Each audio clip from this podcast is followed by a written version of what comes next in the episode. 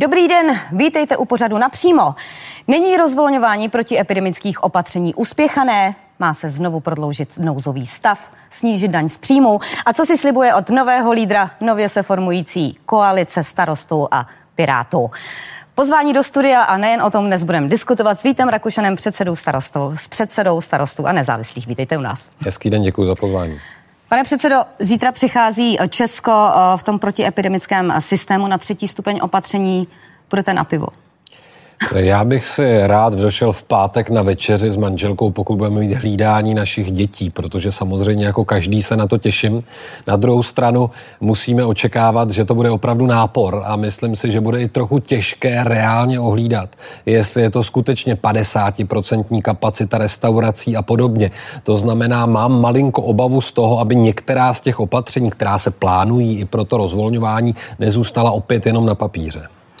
Myslíte si, že to uh, rozvolňování, že je uspěchané, že se to uspěchalo předčasné? Mě by hlavně zajímalo, jestli opravdu vychází z dat, což nám nikdo neodpověděl, protože ten systém, ten už legendární PES, vlastně předjímal, že se bude ta situace sledovat od středy do středy a každou středu se vyhodnotí, jak to vypadá pro to příští pondělí. A čeho my jsme byli svědky? Ještě v neděli obchodníci nevěděli, zda už mají jít gruntovat, zda už mají navážet zboží a podobně. Nevěděli, zda to otevření rozvolňování bude od pondělka nebo od kdy bude.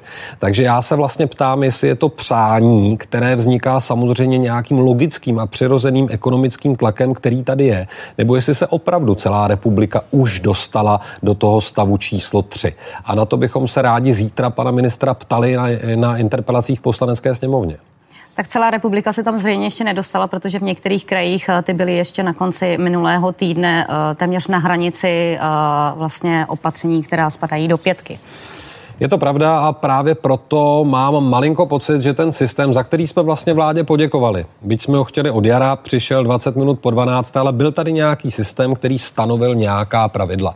My jsme říkali, zaplať pámbu za to, ale už při tom prvním proslovu ve sněmovně jsem tehdy říkal, doufám, že to už je tedy přehled, který neslouží jenom pro interní potřeby, ale i občané si z něj budou moci vytvářet to, jaká je v těch nejbližších týdnech a dnech, měsících čeká budoucnost. Ale co mě v tom systému opatření chybí a co stále pan ministr Blatný bohužel nesplnil. Pokud se na ta opatření podíváme, tak všechna z nich, i ten nejmírnější stupeň, vyžadují nouzový stav a my jsme se pana ministra ptali, kdy tedy přijde ta situace a jestli je taky namodelována, že už nebude pan premiér přicházet do sněmovny a žádat nás o prodloužení nouzového stavu. A vlastně jsme to vládě dávali trochu za úkol, pan minister o tom mluvil, ale ještě jsem takový systém na vlastní oči neviděl.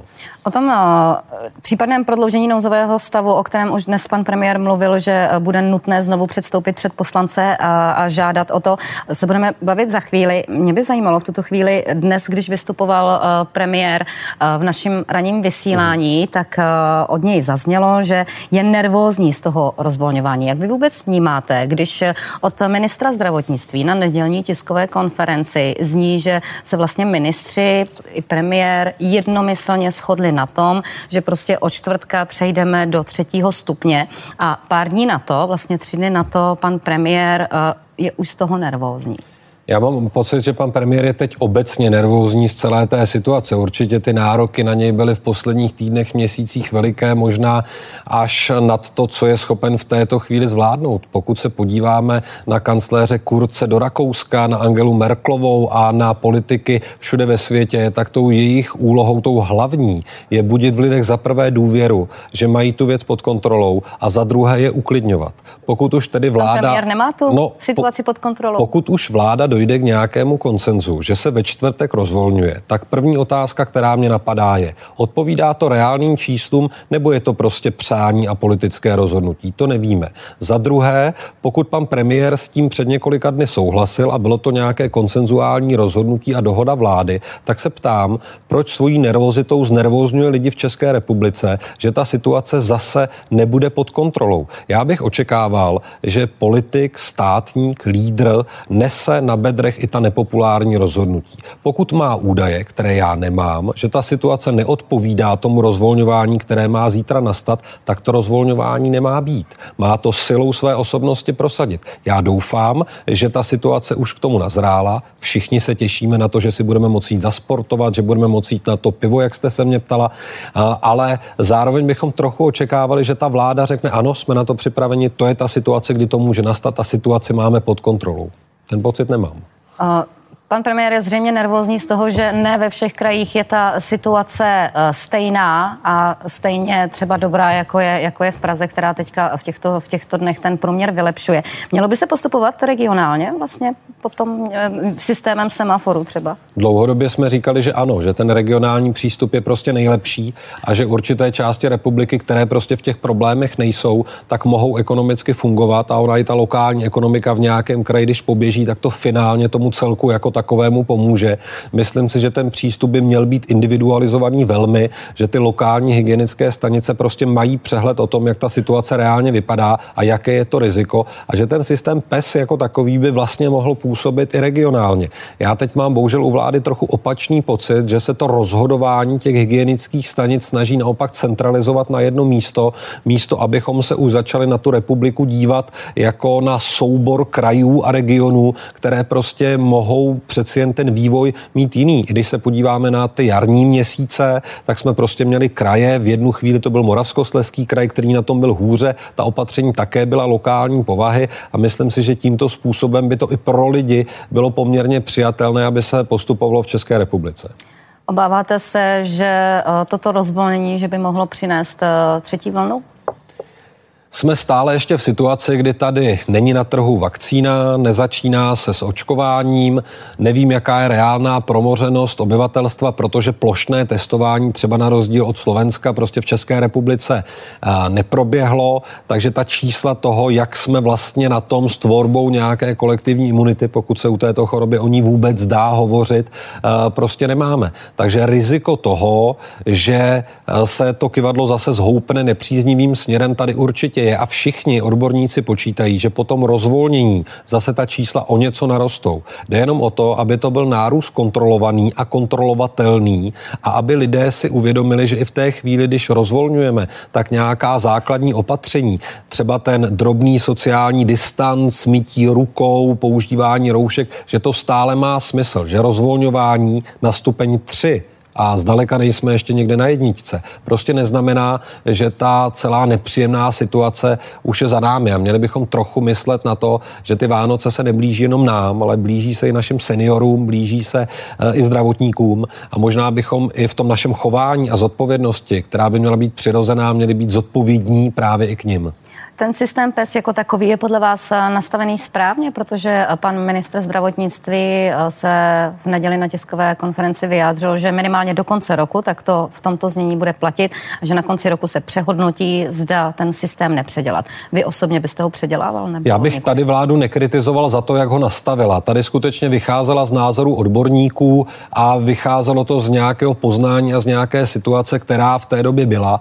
Takže ten systém jako takový není zpracovaný špatně, ale znovu musím zopakovat tu výhradu. Prostě není namodelovaný na situaci, že není potřeba nouzový stav. Takže vláda vlastně... Tedy kolonka nula? Nějaká kolonka nula, anebo se dostat ke kolonce jedna, přepracovat ten první, druhý stupeň, kdy prostě říkáme, že nouzový stav v České republice není potřeba, protože on je to opravdu extrémní instrument omezující základní ústavní práva lidí. Když hovoříme o tom nouzovém stavu, eh, dnes vlastně v televizi Nova řekl eh, premiér, že eh, bude nutné předstoupit před poslance, aby se nouzový stav prodloužil o další měsíc, tedy konkrétně do 11. ledna. Vy jste dnes v reakci na to blesku řekl, parafrázuji, ať si to schválí sami. Už vám došla trpělivost? Trochu, trochu ano protože právě ten úkol i pro pana ministra zněl. A zněl minule jasně a nejenom ode mě, ale od mnoha lidí v poslanecké sněmovně. Představte buď systém, kdy a od které chvíle nebude potřeba nouzový stav, nic takového se nestalo. Piráti navrhovali, ať je v systému legislativní nouze přijat nový zákon, nový krizový zákon, zjednodušeně řečeno, který prostě umožní to, aby některá opatření byla aplikována i bez toho, aby tady byl ten nouzový stav, protože znovu ten nouzový stav, v jehož rámci se zakazovalo vycházení, to bylo za války v roce 68 a teď, je prostě extrémní instrument. A já v této chvíli mám pocit, že vláda vůbec neslyší, na co se jí ptáme a automaticky předpokládá, že přijde do sněmovny a sněmovna jako hlasovací mašina pro to, aby přišlo nějaké zdůvodnění, vyhodnocení, dlouhodobější predikce, proto zvedne ruku. Proto v této chvíli říkám, to prodlužování nouzového stavu bez toho, aby vláda představila situaci, kdy nebude potřeba, už je opravdu zodpovědností této trochu zmatkující vlády. Pojďme k oblasti daní. Jak jste si přeložil včerejší vzkaz prezidenta, že uh, hodlá vetovat daňový balíček, který mimo jiné počítá se zrušením superhrubé mzdy a snížení daně z příjmu od příštího roku? Tak evidentně je tady nějaký konflikt mezi vládou a prezidentem, evidentně je to i nějaká mocenská hra jako taková, a nebo kdybych byl optimistou, tak si prostě pan prezident jako ekonom uvědomuje, že ten zásek do veřejných financí v této chvíli uprostřed ekonomické krize a recese je prostě neudržitelný a je prostě nepřípustné, aby takto byl nakonec schválen. Když se podíváme, jak to vypadá, tak se nebavíme jenom o penězích pro města, obce a kraje v České republice. Tady se baví bavíme o zadlužení. A pokud jsme u nějakých 130-136 miliard nové sekery ve státním rozpočtu, tak to není ten dluh na příští rok. K tomu se ještě přičte ten plánovaný deficit, který se bude pohybovat eh, v částce také přes 300 miliard korun. My jsme prostě ve stavu, kdy si teď reálně půjčujeme peníze našich dětí, reálně si půjčujeme peníze eh, z důchodů po roce 2030 a reálně by tedy vláda měla říct, že někdy někdy se ty dluhy budou muset zaplatit a že třeba po roce 2030 už to s bezplatným zdravotnictvím v České republice nebude taková hitparáda, jako je to dneska. A tohle nepřichází. A co ještě od vlády nepřichází, a to také pan prezident mimochodem kritizoval, je zabývání se nejrůznějšími daňovými výjimkami a je to nějaká snaha ušetřit na provozu státu jako takového a nějaká uh, snaha ušetřit a ukázat, které výdaje se škrtnou. Prostě to, co se odehrálo v té sněmovně, v noci ve dvě hodiny se schvaluje to, co oslabí státní rozpočet o částku přes 130 miliard korun na nikoli premiérský vládní návrh, ale na poslanecký návrh poslance Babiše, to jsem opravdu za ta léta ve sněmovně ještě nikdy nezažil. Myslíte si, že to byl, uh, že to pan prezident myslel vážně, nebo to byl jenom vzkaz senátorům, aby ten návrh předělali, protože uh, například ODS, která má v Senátu uh, velké zastoupení, tak na tomto návrhu, na tom schválení hodně záleží. Pan premiér to dokonce s nimi prohlasoval, včetně SPD. Ano, prohlasoval to s ODS a s SPD.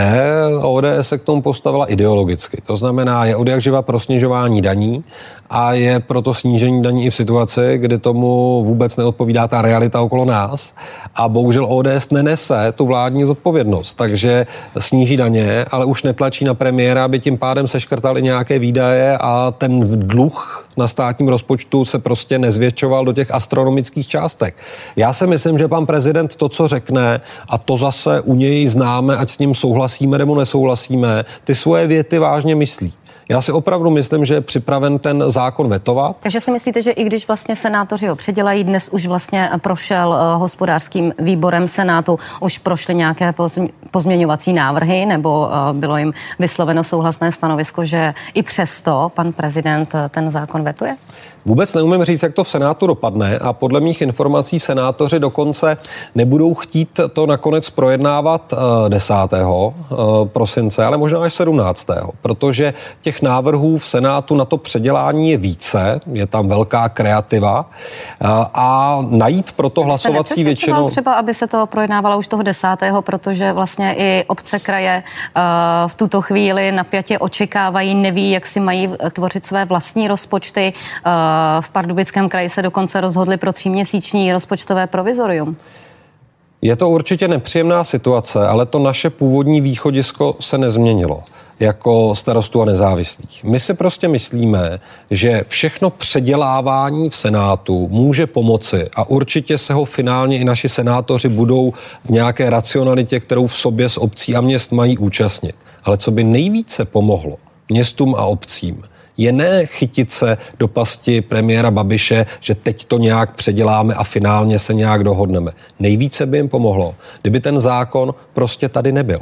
Nejvíce by jim pomohlo, kdyby se v této chvíli superhrubá mzda vůbec nerušila. Takže daňový balíček, kdyby se úplně smetl v ze stolu, kdyby chvíli. byl opravdu uh, vetovan prezidentem a vrátil se, řekněme, nějaké jednání o něm Přesně tak. na začátek. To je ale v této chvíli určitě pro obce a města nejvýhodnější situace, protože i když projde nějaký pozměňovací návrh ze Senátu, ať už jakýkoliv, tak to stejně znamená zásah do rozpočtu města, obcí a krajů v České republice větší, než kdyby ten zákon, ten daňový balíček vůbec neprošel.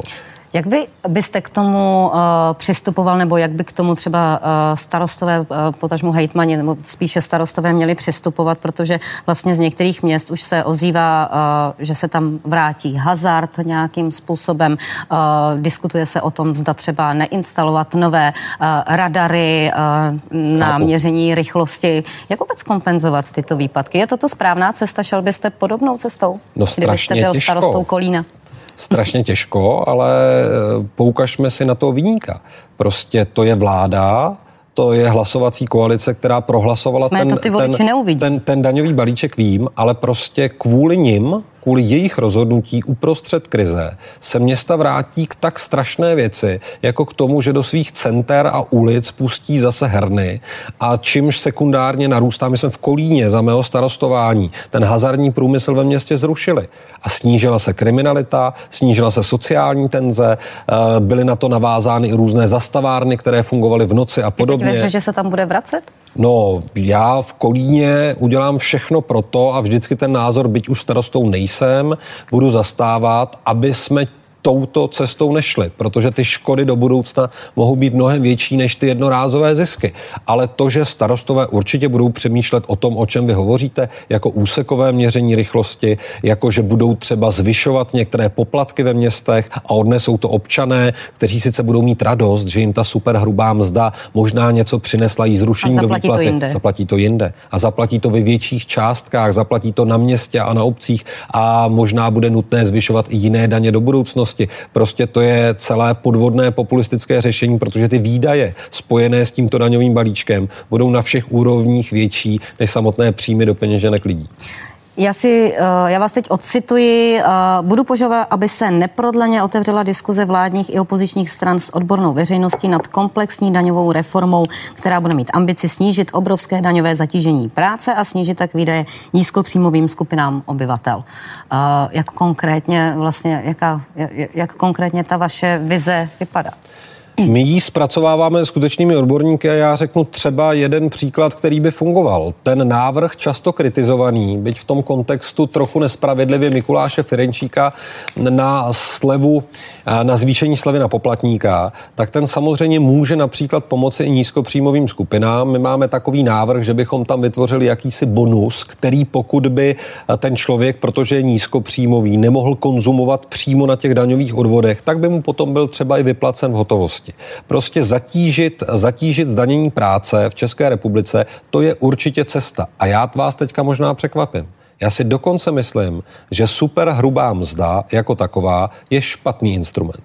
A kdyby tady byla normální situace, tak my jsme také Takový v programu měli... instrument je to, je to, je to, je to, je to, je to, je to prostě, je to paskvil. Je to paskvil, ale my si nemůžeme dovolit říct, že ho zrušíme, aniž by to bylo navázáno do nějakého komplexu. Takže ta daňová politika musí být definována způsobem, který prostě bude komplexní a my se musíme přiznat, že prostě určitá daňová progrese i když ne extrémní, jako navrhovali dlouhodobě levicové strany v České republice, ve chvíli zrušení superhrubé mzdy a obrovských výpadků eh, státního rozpočtu prostě bude do budoucna nutná. Ta daňová politika by teď více než kdy jindly měla být prostá složitých výjimek, měla by být prostá ideologických jednoznačných východisek, která prostě neodpovídají realitě současného státního rozpočtu.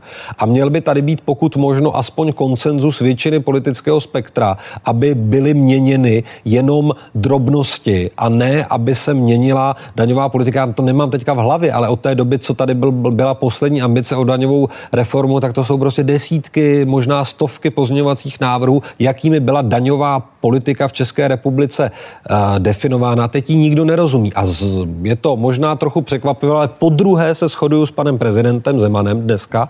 A to systém výjimek, který je nastaven v daňové politice České republiky, je prostě enormní. A bavme se o tom, které výjimky mají nějakou logiku a které jsou prostě dlouhodobě prolobované. Pojďme k dalšímu tématu. Eh, v noci na dnešek nebo před půlnoci eh, členská základna Pirátů odsouhlasila eh, lídra, řekněme, nově formující se koalice Pirátů a starostů. Pojďme si teď pustit dnešní vyjádření nového lídra Ivana Bartoše. Lídr Pirátské strany je zároveň i nominandem strany na předsedu či místo předsedu vlády nebo ministra a zároveň bude stát v čele povolebního vyjednávacího týmu Pirátů. My míříme na těch 25% a výše, chtěli bychom být vítězi voleb, ale před námi je ještě dlouhá cesta. My jsme předložili Pirátské straně pro schválení vstoupení do toho jednání analýzu, kde ten poměr těch lídrů na kandidátce eh, byl návrh, s kterými jsme do toho jednání vstoupili a jednání o personálích ještě neproběhlo, protože si myslíme, že důležitější je mít vyjednaný funkční program a tu vizi, na kterou to stavíte a pak hledat ty nejlepší lidi, kteří to budou reprezentovat. Takže by je to návrh, s kterým jsme vstoupili do jednání. Ti naši lídři, kteří by měli reprezentovat potom třeba ve sněmovně nebo v možných vládních rolích, by samozřejmě měli být umistovány a u nás jsou primární volby a členové z toho vědomují na ta volitelná místa, aby se s tím poměrem zisku hlasů kroužkováním nehýbalo. A samozřejmě máme dohodu o tom, že nebudou, a ještě také se to nedojednalo, ale šli jsme do toho a souhlasí s tím Vít Rakušan, individuální kroužkovací kampaně, prostě chápeme to jako možný společný projekt dvou subjektů, kteří spolu budou jednat férově. Tolik slova Ivana Bartoše, jednak předsedy Pirátské strany, jednak i posvěceného lídra nově vznikající koalice starostů a Pirátů. Nebudeme odsázkem Pirátské strany, to jsou vaše slova. 11 ku 3, co se týče poměru lídrů na kandidátkách. Je podle vás to rovnoměrné partnerství nebo rovnoprávné partnerství, jak vy o něm hovoříte? Tak odpovídají, odpovídá to nějakým eh, představám Pirátské strany, nějakému pohledu na preference, na trendy, které tady jsou. Jak říkal Ivan Bartoš, je to vstupní číslo do těch jednání. Takže budete o něm jednat? Eh, určitě, určitě Kolik ano. Jste si představovala, aby to bylo třeba půl na půl? Nebo... Ne, ne, ne, půl na půl určitě ne, ale tak umím si představit, že by třeba starostové a nezávislí měli čtyři lídry v rámci České republiky v těch silných krajích, kde Takže jsme uspěli. vezmeme Liberec, Zlín, středočeský kraj a který ještě třeba... Jsou tady další kraje, o kterých kterých se opravdu bude jednat. Já bych to takhle nerad personifikoval. Máme kraje, kde jsme dopadli dobře i v těch Plzeň, krajských volbách. To jsou zrovna kraje, o kterých se určitě můžeme bavit. ale, ale to je opravdu tohle vyjednávání na začátku a co já bych prostě ocenil. Piráti vstupují s nějakou svojí analýzou, my jsme k ní vytvářeli kontraanalýzu, která se vytvářela samozřejmě na základě toho, co oni předkládali Pirátskému fóru a my primárně teď na prvním jednání jsme si řekli, že během toho prvního náročného týdne vyjednávání každý den nějaké naše programové skupiny sedí, něco řešíme ve větším počtu, potom máme pracovní pracovní skupinky, které předkládají výstupy tomu grémiu, které se spolu schází. A my ten první týden skutečně pracujeme na tom, abychom měli formulovanou vizi, abychom měli formulované ty základní programové předpoklady, kde je prostě schoda, které mohou tvořit pilíř toho projektu. Máme dokonce jednoho vnějšího supervizora, kterého můžu jmenovat. Je to ekonom Filip Matějka z Cerge, který eh, není ani členem Pirátů, ani stanu a dělá nám takovou jako supervizi a spojení těch našich pohledů na věc. A musím říct, že dneska se setkali naše programové týmy a vlastně obě dvě ty skupiny odcházely spokojené z toho, že ten základní program, a tady chci jenom zdůraznit tu metodiku, my v té koaliční smlouvě, kterou chceme předložit do Vánoc, budeme mít tu základní vizi, základní teze, na kterých se jasně shodneme, ale ten program jako takový do detailů se samozřejmě bude vytvářet i poté, co případně bude ta koaliční spolupráce schválena. Nicméně, jak jste sami říkali, nejdříve bude program, až potom se bude řešit, kdo bude na kandidátkách. Vy jste už uvedli, že programový průnik Pirátů se starosty je zhruba okolo 70%. Všichni se ptají, zeptám, pojďme hmm. si rozebrat prostě, kde se neschodnete. A jestli je to zásadní? Já odpovím obloukem, ale nebojte se, opravdu se vrátím ke konkrétní odpovědi. My chceme skutečně té zemi dát nějakou vizi a naději a myslíme si, že je právě důležité ukázat, v čem se shodujeme a to na prvním místě. A to bude natolik nosný a zásadní program, který, v kterém lidem budeme říkat, toto je to, co budeme prosazovat společně vždycky, to je ten koaliční program, je to to nejzásadnější na ty čtyři roky v ideálním případě v post Babišovské a v ideálním případě v post koronadobě, doufejme v obě dvě věci. A zároveň ale budeme říkat, a to chci zdůraznit, protože často i v těch internetových diskuzích je, tak vy se jako spojujete a my se nespojujeme. A my jsme si od začátku řekli, že určitě zůstane agenda stanu a agenda pirátů, kde se třeba zcela neschodneme pokud nebude označena za tu prioritní, tak nám bude umožněno i v rámci poslanecké sněmovny si ji prostě prosazovat a ten svůj program si nechat. Protože může nastat v budoucnosti okamžik, kdy prostě zase ty dvě entity půjdou nějakou vlastní cestou a my nestrácíme svou identitu, my nestrácíme svůj to program. Myslíte, že byste šli svoji vlastní My vytváříme cestou, program během... na čtyři roky. Ne, ne. Během té doby určitě ne. My vytváříme program, pokud bude schválena koaliční smlouva, tak ta nás zavazuje ke společnému postupu do parlamentní parlamentních voleb a v následujícím volebním období. To znamená, rozhodně nehrozí, pokud bude koaliční smlouva podepsaná, že bychom, se, že bychom se a... rozdělovali, ale proto je právě potřeba mít definováno hlavně to, v čem se, v čem se shodneme zcela. Pokud se neschodneme třeba na něčem, uh, uvedu příklad. Určitě v případě autorského zákona jsou některá názorová daně. východiska jiná. V jednom z rozhovorů jste připustil, že eh, v oblasti daňové, která je hodně důležitá, eh, těžko hledáte schodu. Nebude to já nerad, já nerad eh, opravuju to, co bylo řečeno, ale nebylo to přesně tak. Jednalo se o jednu konkrétní daňovou výjimku, kterou Piráti prosadili ve sněmovně a u té jedné konkrétní daňové výjimky jinak, jsme hlasovali jinak. Piráti. Ale byla to jedna výjimka a, a pokud se, se podíváte... Třeba, že budete mít jiný pohled, protože přece jenom my jsme i ideově eh, jste trošku jinak nastavení. Ano, ale ty základní parametry jsou naopak v té daňové politice velmi shodné. To chápeme, že nějaká progrese, možná se budeme hádat o jí míře, míře bude nutná. Za další sleva na poplatníka, to je opět společný programový bod, který tady máme. Jednoduchá daňová politika bez výjimek, opět jednoduchý bod, který tady máme. Takže ta východiska do té daňové politiky jsou stejná, ale určitě v míře nějakého detailu narazíme na věci, kde ten názor může být odlišný. Ale my teď chceme v té první fázi uh, dát ty základní premisy. To, že do voleb připravíme společně, doufejme i s odborníky, některé už jsem zmínil, nějakou představu naší daňové politiky pro to příští období, tak to určitě ano. A opravdu, já jsem neřekl, že se nedohodneme na daňové politice. Ne, já jsem zatím řekl... jste nenašli schodu na některých tématech, eh, co se týče daní, v oblasti daní. Teď by mě zajímalo, eh, pane předsedo, eh, ve chvíli, kdy podepíšete koaliční smlouvu, budete už hlasovat třeba ve sněmovně jednotně, nebo se začne hrát až po dalších volbách? V těch velkých tématech jsme hlasovali velmi podobně a některé naše dohody v rámci opozice a exkluzivně s Piráty už samozřejmě fungují.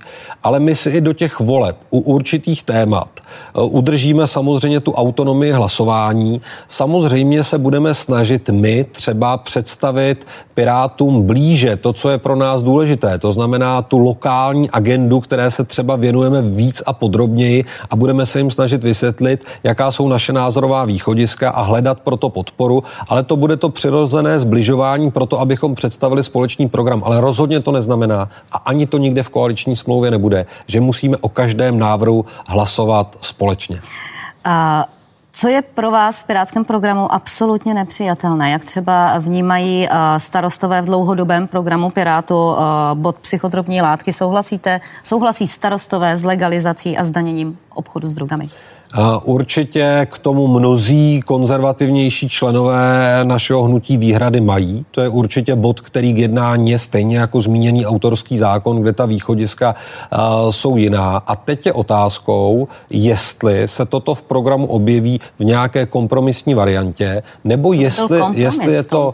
Jestli, Eh, tady se bavme o obchodu, zdanění a podobně, bavme se o tom, co je to legalizace pro vlastní potřebu, s čímž ani starostové jako takový... Pustili by vám to vaši voliči například? No, mimochodem, opravdu to užití pro vlastní potřebu, o kterém se v poslanecké sněmovně diskutovalo a třeba i, což pan kolega Vymazal, předkládal opakovaně pro ty léčebné účely a podobně, tak tam naopak byla i podpora ze strany starostů nezávislých i jiných, i jiných tak tam samozřejmě, už ty, tam samozřejmě už ty dohady budou a určitě je to jeden z těch bodů, eh, o kterém diskutovat budeme, ale Znovu říkám, my nemáme ambici do toho společného programu dát úplně všechno. Dobře. A, a, a... Teď by mě zajímalo, jak vnímají starostové vlastně v tom dlouhodobém ano. Eh, programu oblast přímé demokracie, aby například lidé měli možnost v referendech hlasovat o některých důležitých zákonech, například o změny ústavy a podobně, eh, nebo aby měli možnost lidového veta, po případě, jak se dívají na příbou volbu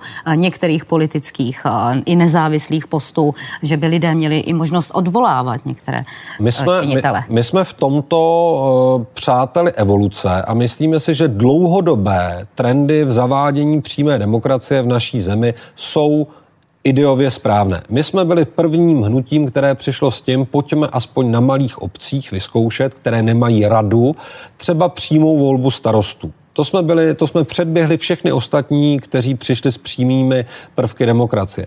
Obecné referendum jako institut, jako stan určitě neodmítáme, ale za jasně definovaných parametrů. A to je určitě jedna z věcí, a to už nám naše programové skupiny predikovali dopředu, že se budeme bavit, ano, pojďme se bavit o obecném referendu, ale pojďme si ho zadefinovat v nějaké verzi, která bude komfortní pro obě dvě uskupení. A tady si myslím, že naši právníci, právní experti už si ke stolu sedli a myslím si, že ta kompromisní varianta se tady najde a neurazí ani jednu z těch stran. Zítra chce Mikuláš Minář představit, eh, eh, jak bude eh, v rámci politiky nějakým způsobem fungovat, působit.